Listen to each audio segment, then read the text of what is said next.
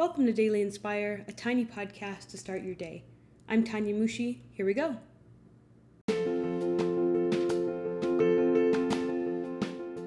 I was recently introduced to the work of Esther Perel, a renowned psychologist. She says there's a difference between not being dead and being alive. While one is living, the other is thriving.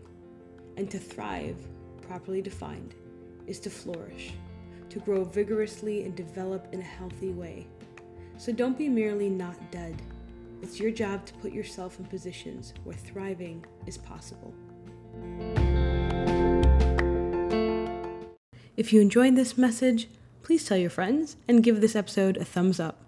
If you'd like to get these ahead of everyone else and influence what goes on the podcast, you can sign up for these via text message at dailyinspire.co. Thanks for listening.